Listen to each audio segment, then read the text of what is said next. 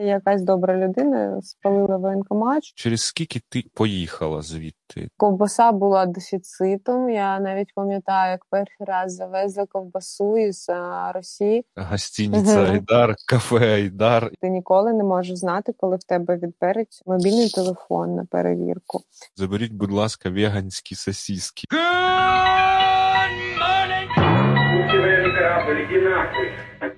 Отже, друзі, привіт! Це наш черговий випуск е, нашого подкасту, який називається Напалм. Слухайте нас на всіх платформах від Apple до Megogo.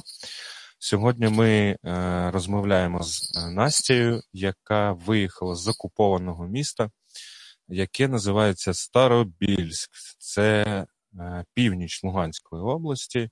Насті дуже важка історія, тому що її шлях був дуже довгим. Але почнемо не з цього. А певно, з того, що я дуже радий тебе бачити і чути, і я радий, що ти в безпеці, і що все добре, тому що ми насправді дуже сильно переживали за те, коли е, місто окупували, і як там були люди, як вони жили, і так далі. Привіт. Я хотів би почати з того, е, я тобі скажу, що тут така штука, як і в 2014 році люди не розуміли, що відбувається там.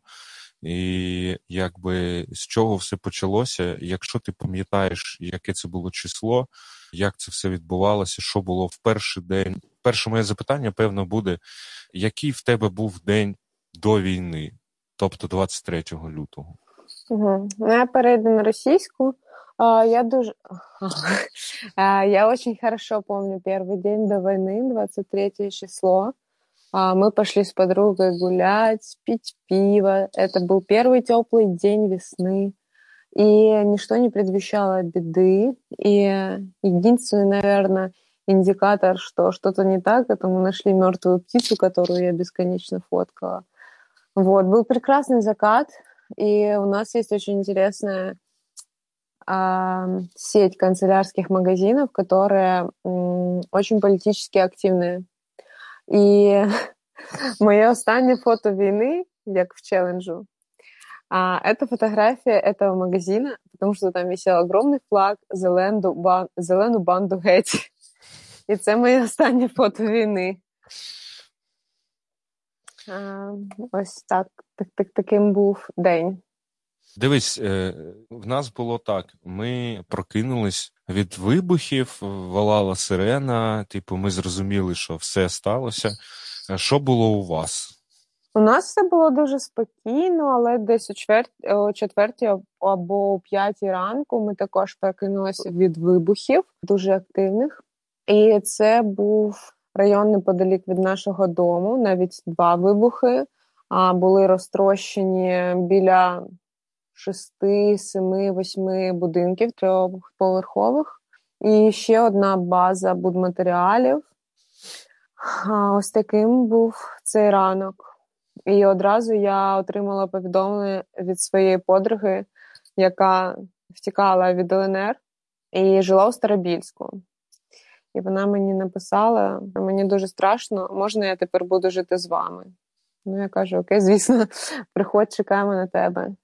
Саме це я написав своєму кінту, тому що я теж був один і сказав, що я йду до нього і взяв з собою тільки одну шкарпетку.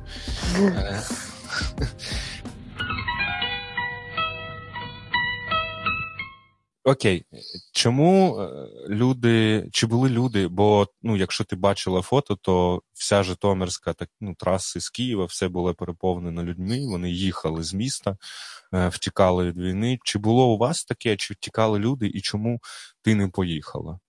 Перший день в мене, як кажуть, було тотальне отрицалово. Я взагалі не розуміла, що відбувається. Я прокинулася, вирішила випити трохи кави, пішла до стандартного нашого магазину, заходжу, кажу, можна мені каву? І бачу декілька десятків людей, які скуповують муку, консерви і таке інше.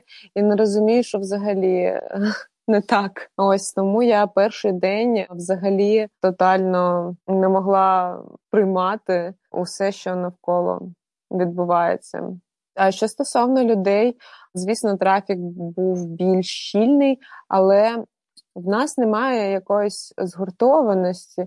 Тому хто мав машину, поїхав. Тобто не було такого такої штуки, що я їду, мій сусід, може, ти теж хочеш поїхати зі мною.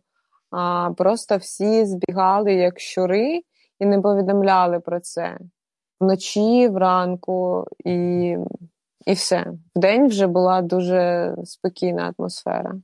Окей, коли зайшли російські війська, ти пам'ятаєш, це який день був? Якщо я правильно пам'ятаю, це може третій або четвертий день війни вони почали поступово входити. І я дуже яскраво пам'ятаю цю першу тачку із букви Z. І це було дуже страшно. В мене взагалі чуть не віднялись кінцівки, бо я опинилася у якомусь у якомусь сюрреалістичному фільмі антиутопічному. Це було дуже стрьомно. І я пам'ятаю, як перші танки вже зайшли у місто, а тим часом люди намагалися скуповувати все, що є. Тобто, паралельно із танками були величезні черги до аптек, до банкоматів.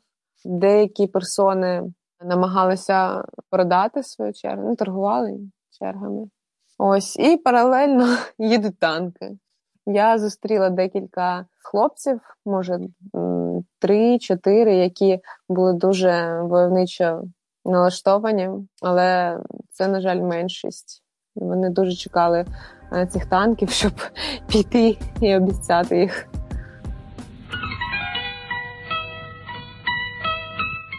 Дуже важко сприймати, тому що для нас це все один день.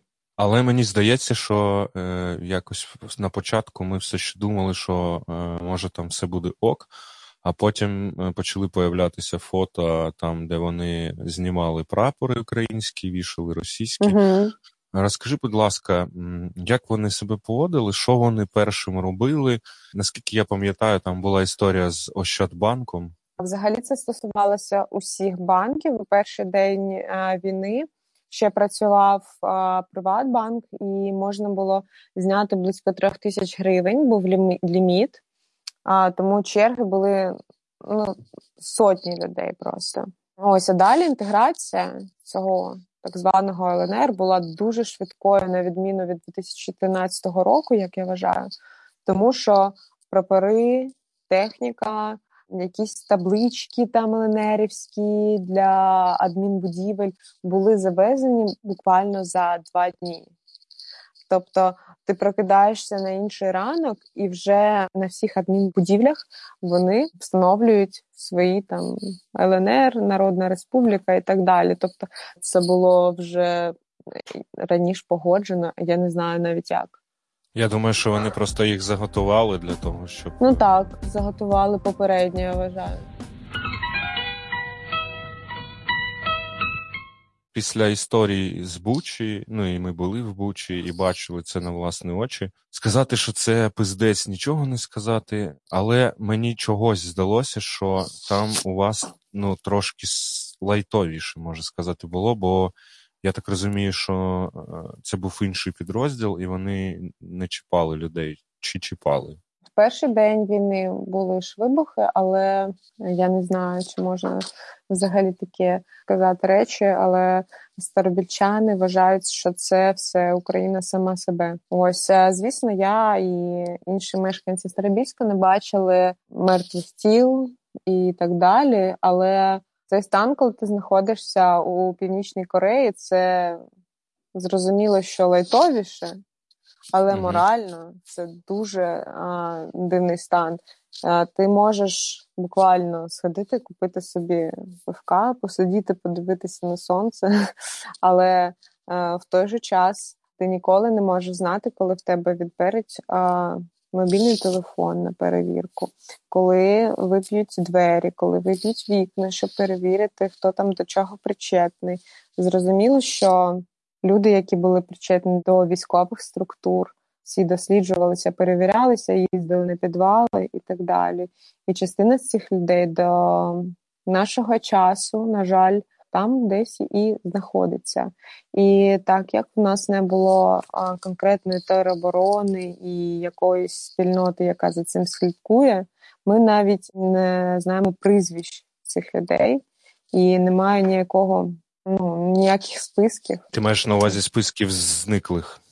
Так, списків зниклих. Тобто хтось знає, що сусіди нема, сусіди нема вже довго, але це бабка бабці сказала. Угу. Ніхто не займається е, відслідковуванням цих людей, і ніхто не ну. Коротше, ніхто це не не упорядковує, так, ніякої бази немає, нічого так, немає. Так, ніякої бази немає, дуже все рандомно. На жаль. Але ж у нас у перший день війни чи у другий спалили воєнкомат, за що я дуже вдячна. Тому що там згоріли всі справи особисті. Так, так, тому що там були всі справи, всі працівники воєнкомату, а одразу ж покинули е, місто. Справи всі залишилися, списки всі залишилися. і Якась добра людина спалила воєнкомат, щоб просто е, зробити дуже доречну справу для нашого міста. Ми розмовляли з Сергієм Гайдаєм, який очолює область. Він сказав, що це стратегічний крок. Бо угу. якщо якщо б боролися за станицю і за Сватово, наприклад, або Старобільськ, то втратили б дуже багато людей і не витримали б лінію фронту. Скажи, будь ласка, як себе вела поліція, і чи просто всі поїхали, чи просто всі типу зникли? Всі зникли і поїхали і вже в перший день війни. А я не бачила ні одного представника правоохоронних правоохоронних органів. Тобто, це для мене взагалі було дуже дивно, тому що дивишся там умовно інстаграм, бачиш там тероборону, поліцію, все інше, але виходиш на вулицю і там тупо пусто, і немає ніякого супротиву взагалі. Угу.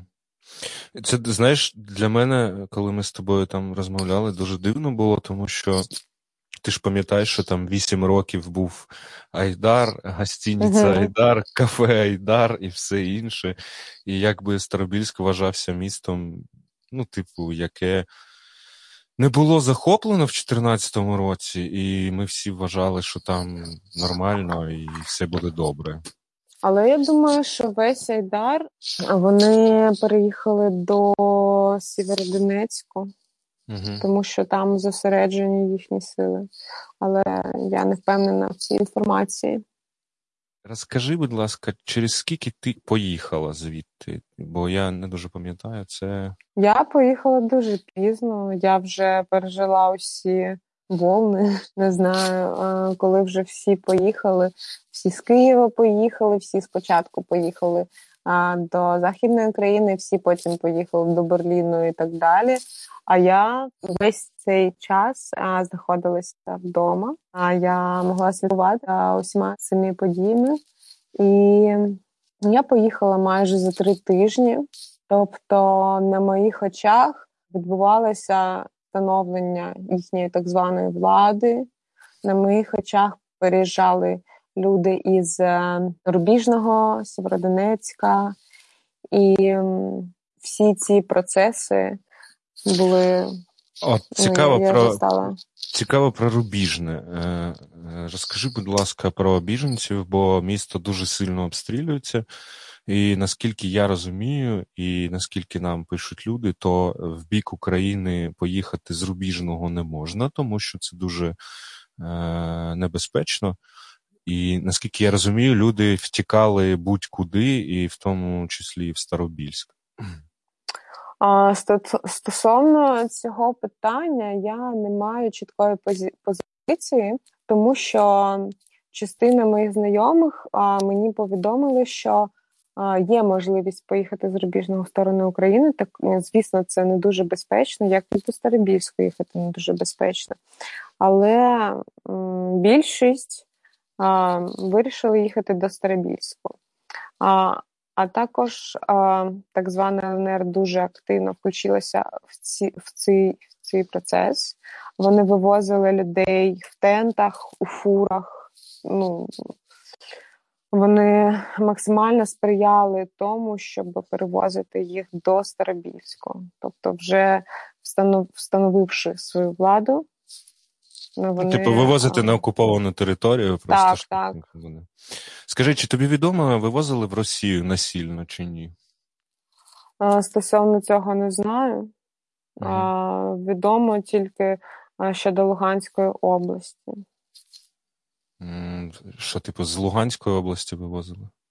Що з Рубіжного вивозили до Старобільську, до Луганського, до угу. На, на окупованій території. Так, так. І це ну, очевидно, вочевидь, спланована вся акція, тому що коли в тебе немає будинку буквально, то ти вже їдеш будь-куди.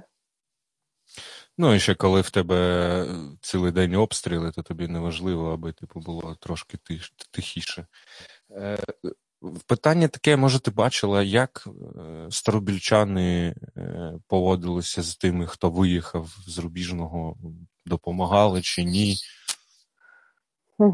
Допомагали, але в нас немає такої згуртованості, як, е, ну, наприклад, у Києві чи у а, західних областях. Гуманітарна допомога, ну, штаби гуманітарної допомоги, вони там дуже поодинокі, тобто немає єдиного центру. І, звісно ж, на цьому тлі ЛНР запропонували свою допомогу. Вони а, зробили тенти там з чаєм, там і віною. Ось і ем, ну, більшість допомоги для біженців, вона, як то сказати, точечна. Угу. Тобто, це, типу, не не, не суперорганізована штука там. Так, це не організована. Я маю, ну, і мої родичі мають декілька будинків, і просто люди їдуть, а, намагаються попасти в будь-який двір, питають, чи можна у вас е, ночувати, і таким чином це робиться. Як сарафанне радіо. Так, як сарафанне радіо, в нас же немає зв'язку мобільного, у нас майже немає а, інтернету, тому люди взагалі а, е, ізольовані і Вон е, дуже дуже багато випадків, що люди просто губляться, тому що їх вивозять, вони не мають зв'язку з родичами, вони не не знають е, території, і я бачила дуже багато е, об'яв щодо загублених людей. Угу. Роз, розкажи, будь ласка, розкажи, будь ласка, як ти користувалася зв'язком в сенсі, як ти його шукала, як взагалі відбувалася комунікація твоя з зовнішнім світом? Тому що ну, перші дні, коли ну, по-перше, вони ж е, захопили телевежу і а, одразу вимкнули російські канали. По-друге, вони вимкнули ну, всі банкомати, термінали мобільний зв'язок, інтернет е, також. Е, ну, Інтернет трохи працював, але вже я не знаю технічних цих моментів, але вже потрібен був VPN там для Telegram та для інших mm-hmm. штук. І потім інтернет взагалі вже став поганий, і люди просто як не знаю, такі були скупчення біля деяких точок посеред міста по 20-30 персон. І всі намагалися подзвонити родичам. Звісно, працював тільки WhatsApp. Люди небайдужі, у кого був альтернативний якийсь провайдер. Вони вивішували на вікна назву мережі, пароль, і біженці скупчувалися біля вікон, а намагалися зв'язатися зі своїми родичами. майже три тижні ти була в окупації. Що було з продуктами, які вони були, угу. що було в крамницях і так далі?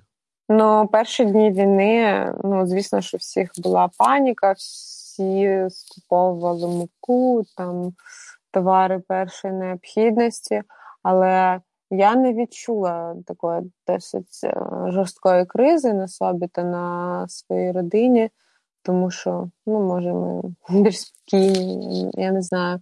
Потім вже потрохи почали постачати якісь рандомні товари із Росії, не дуже нормальної якості. Ось ковбаса була дефіцитом. Я навіть пам'ятаю, як перший раз завезли ковбасу із Росії, і там були черги декілька десятків людей. Ковбаса, я не знаю навіть скільки коштує в Україні ковбаса, бо я не їм. Кілограм коштував біля 400 400 400 гривень. Ось, все, все, все було дуже дороге, не знаю. Ось, звісно, не було багатьох товарів, супермаркети закрили, але я трохи тішилася з того, що маю зі старобільчанами різні смаки. Всі всі, всі дуже активно скуповували також ковбаси, якісь сири, горілку але е, там, типу, спортивні товари, протеїнові штуки вони залишалися, тому для мене взагалі там було все терпимо. Ти знаєш, в якийсь день е, ми пішли в сельпо, і там е, не було молока взагалі ніякого, окрім того, яке там, типу, Вівсяне. З жопи кози, да, і все інше, те, що використовують в кофейнях так. третьої волни. Я і... була королевою вівсяного молока все ці тижні. І, і ще коли ми почали готувати їжу там і волонтерити, то нам хтось зателефонував і каже: хлопці, заберіть, будь ласка, веганські сосіски. Я кажу, і що ми з ними будемо робити? Ну, Привозити веганські сосіски напередок це не дуже класно. Але цього дуже було багато, тому що народ першим mm-hmm. ділом розкупив все, що можна їсти, а потім, типу, те, що їли вегани і всі інше. Ну, Я в жодному разі не хочу. А? Да. Кажи, кажи. Вег... Веганів не хочу дискредитувати. Не хочу, не, хочу, не хочу ображати веганів, але їхні товари ніхто не їв. Ну, ще е, залишилася іпа дуже гарна, так що я була взагалі задоволена, бо мінське пиво, це двохлітрове, це розлетілося, напевно, в перший же день, але іпа, хай іпа там чекала на мене кожен день. Так а що, сіську піва вигодно купувати, взяв 2,5 літри нормально. Так, Завезли вже білоруське пиво. Кажуть, що не дуже. Окей, е, як виглядав твій день в окупації? Ну тобто, що ти робила? Можемо без там, можемо без особистих подробиць, просто от ти встаєш. Я встаю. Ну, я взагалі-то працюю, але так як немає інтернету, я не могла е, працювати. І єдине, з чим я спасалася, це те, що я просто прокидалася і цілий день блукала по місту. Ось а я дивилася, що де відбувається, скільки там де військових, які вони бази позаймали, як люди до чого відносяться, які товари є. Я намагалася для себе вигадати якісь квести там. Наприклад, маломобільні а, персони, я намагалася їм купити щось та принести додому. Тому я вигадувала everyday якийсь квест такого плану. Тобто ну, ти до... намагалася щось щось робити рутинне, ну або не рутинне, що тобі типу допомагало. Тебе було якесь, ну, бо в мене таке перші там кілька тижнів від Києва було дуже важке відчуття, тому що ну, ти ж розумієш, що тут перерили все окопами, і дивитись на це було не дуже класно. Ну, в плані ти розумієш, що це треба було робити, і що так. Було в тебе відчуття, що це не твоє місто? Що ти про нього думаєш? Ну, перші пару днів, коли вже була окупація, я дуже плакала і там бігала по будинку із криками, що в мене відібрали мій будинок, ну не буквально. Але потім я вже звикла до цієї ситуації, і з друзями ми відчували себе як якісь прибульці тому що ми ходили цими вулицями. Ми кожен день там по декілька разів бачили цих військових все місто в цих а, тачках із буквами Z. І кожен раз ми дуже жахалися від цього і розуміли, що інші люди в Трибійську вони дуже спокійно сприймають все, що відбувається. На бекграунді цього контрасту відчувалася якась дереалізація тотальна, сюрреал... сюрреалізм, тому що було відчуття, що це з нами щось не так. Тому що нам казали, ну, нам вважалося все дивним, неправильним, незрозумілим, і ми не могли змиритися й зрозуміти, чому для інших це окей. Угу. Ти знаєш, я дуже довго думав про це саме, і я зрозумів, чому так. По-перше, тому що ми з тобою жили в Луганську, і ми вже одного разу це бачили.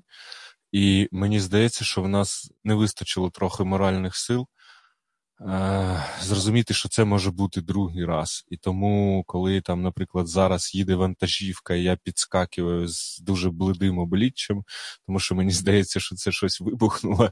А знаєш, я дивлюсь на людей, яким 19 років, ну тобто які не застали війни, і вони сидять і продовжують там продовжують курити. І мені дуже дивно це, тому що ну я думаю, що просто ми трохи заїбались за цей час і ну так, так.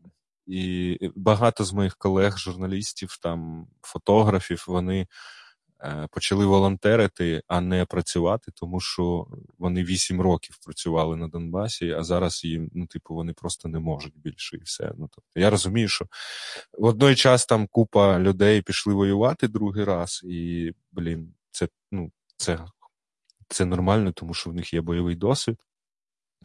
Але мені здається, що люди, які од, одного разу пережили окупацію, вони на другий раз не були не були до цього готові, тому отак от.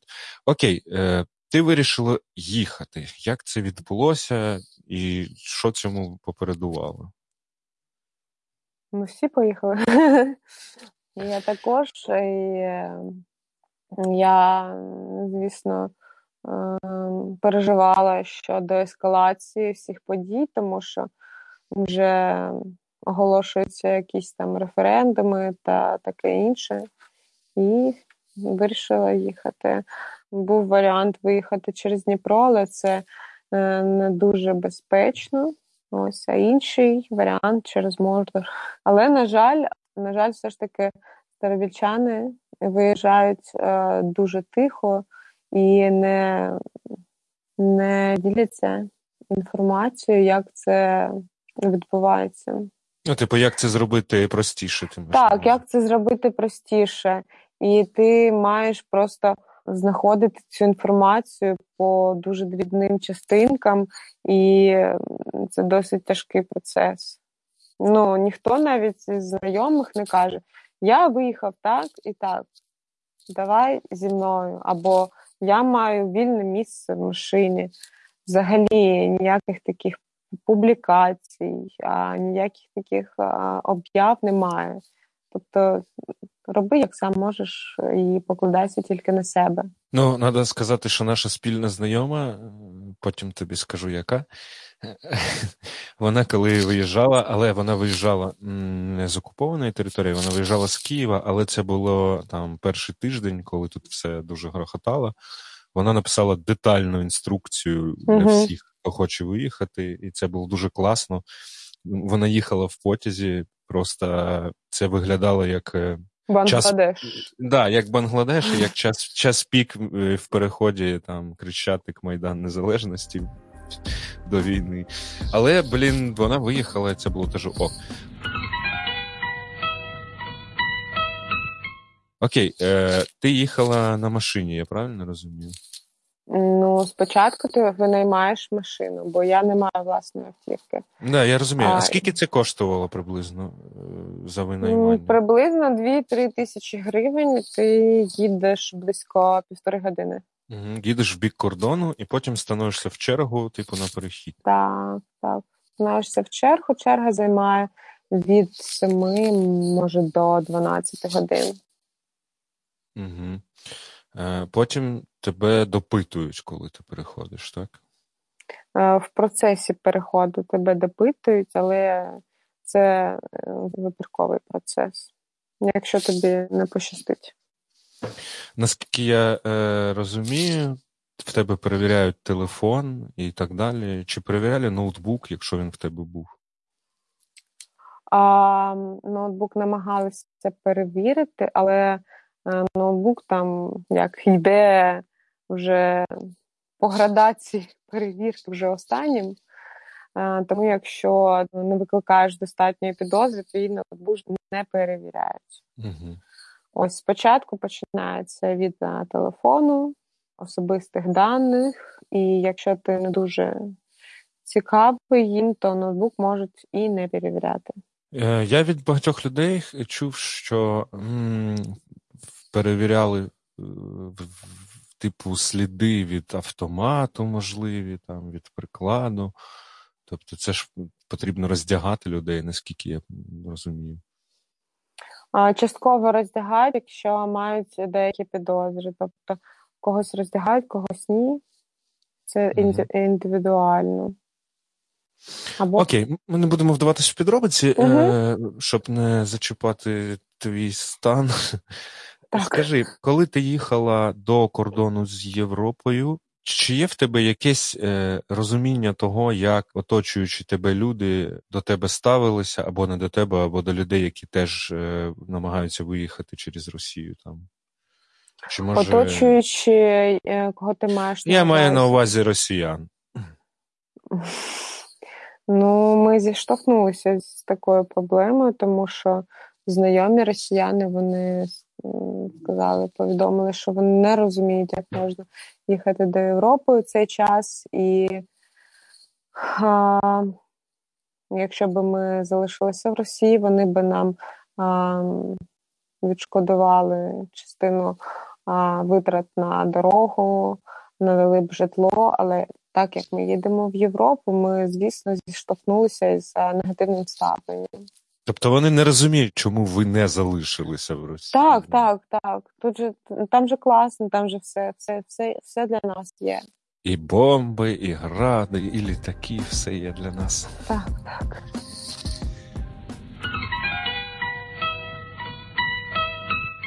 Ви перейшли кордон потім е- в Європу, і угу. що було що було далі? Ну, ми ще мали е- додатковий допит на виїзді. Угу. Ось, а потім вже кордон в Європу. Ну і спокій. А, Спокій прийшов тільки вже коли ми перетнули кордон до Європи. Потім вже стріли і все взагалі окей. Ну, Я не маю ніяких а, негативних історій стосовно Європи і після перетину кордону. Я думаю, що це відчуття, яке я забув, і дуже б хотів його відчути Спокій? ще раз. Да. Я просто розумію, про що ти кажеш. Типу, коли ти приходиш, розумієш, що ти в безпеці і що поруч з тобою нормальні люди. Ну, але я все одно думаю, що в мене там жучки в телефоні, і там постери з моїм обличчям повсюди розвішені. Десь, десь ну, там. Це просто ПТСР, і я думаю, що що це пройде і все буде добре. Чим ти зараз займаєшся? Зараз я намагаюся продовжувати працювати, але я так розумію, що незабаром буде звільнення. Ось ми дуже швидко пройшли всі бюрократичні, ну, частину бюрократичних процесів, які стосуються виплат. А, який в тебе, до речі, статус? Я ж так розумію, це не біженство, це типу посвідка тимчасовий тимчасовий прихисток. Угу. І тобі, е, типу, надали якісь документи, що ти тимчасово можеш там залишатися? Так, так. Я чекаю на інші ще документи. Але я розумію, що ну не розумію, а з мого досвіду все дуже організовано і доступно. Бо наша та сама подруга, яка писала інструкцію, вона сьогодні з Праги прислала фото, що їй надали пластикову картку угу. про, про прихисток. І це круто, тому що пройшло дуже мало часу. Ти казала мені про гуманітарний центр. Що це таке і що там відбувається взагалі? А ти маєш на увазі допомогу гуманітарну? Так, да, да, да, да, да, да. Ну тут дуже багато гуманітарних центрів. Ти можеш як і працювати, тобто допомагати там а також можеш е, отримати будь-які речі першої необхідності. Тобто, ти взагалі можеш не купувати нічого із базових штук, тому що ти можеш отримати там ну банально зубну пасту, там дезодорант, там всякі шампуні, гелі і таке інше, одяг, продукти. І, наприклад, вчора ми взагалі е, отримали гуманітарну допомогу з продуктового магазину. Це не покриває тиждень витрат на продукти взагалі. І я знаю, що ти співаєш пісні. А, так. Як люди реагують на це? Я вже мала такий досвід, але я не дуже люблю співати. Я з цим покінчила багато років тому. Ось, а, а так як робота зараз не дуже активна, я вирішила спробувати. А, Люди реагують по-різному, але хейту ніякого нема. А, Дуже багато літніх людей а, віддають респект, там е, зупиняють мою пісню, щоб там е, е, розповісти, як вони переживають за нас. Ось. Так що я тільки я два рази. Я поясню, що Настя співала на вулиці українські ага. пісні, просто щоб всі розуміли, що це відбувається там на якійсь площі, в якому місті ми не скажемо, але публічно. Чи багато ти зустрічала наших людей, які виїхали? Може, ну, в тебе там вже були якісь. Е, бо я скажу для до чого це, якщо ти пам'ятаєш Київ 2014 року, угу. коли всі сюди приїхали, то було відчуття, що ти знаходишся на центральній площі Луганську, тому що купа людей була. І...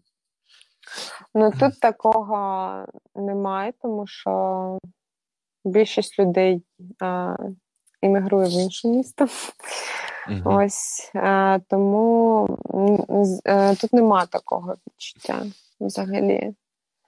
А, немає навали. Ну, немає відчуття, що тут навали біженці. Ну, в мене принаймні. Зрозуміло. Я дякую тобі дуже за розмову. Я був дуже радий тебе чути. Я тобі ще напишу потім окремо. Дякую. І сподіваюся, що все буде ок, і я щасливий, що в тебе все ок. Чекаю в гості. Колись. Колись Дякую. так. Дякую тобі. Пока. Щасти вам, Боже, слава Україні!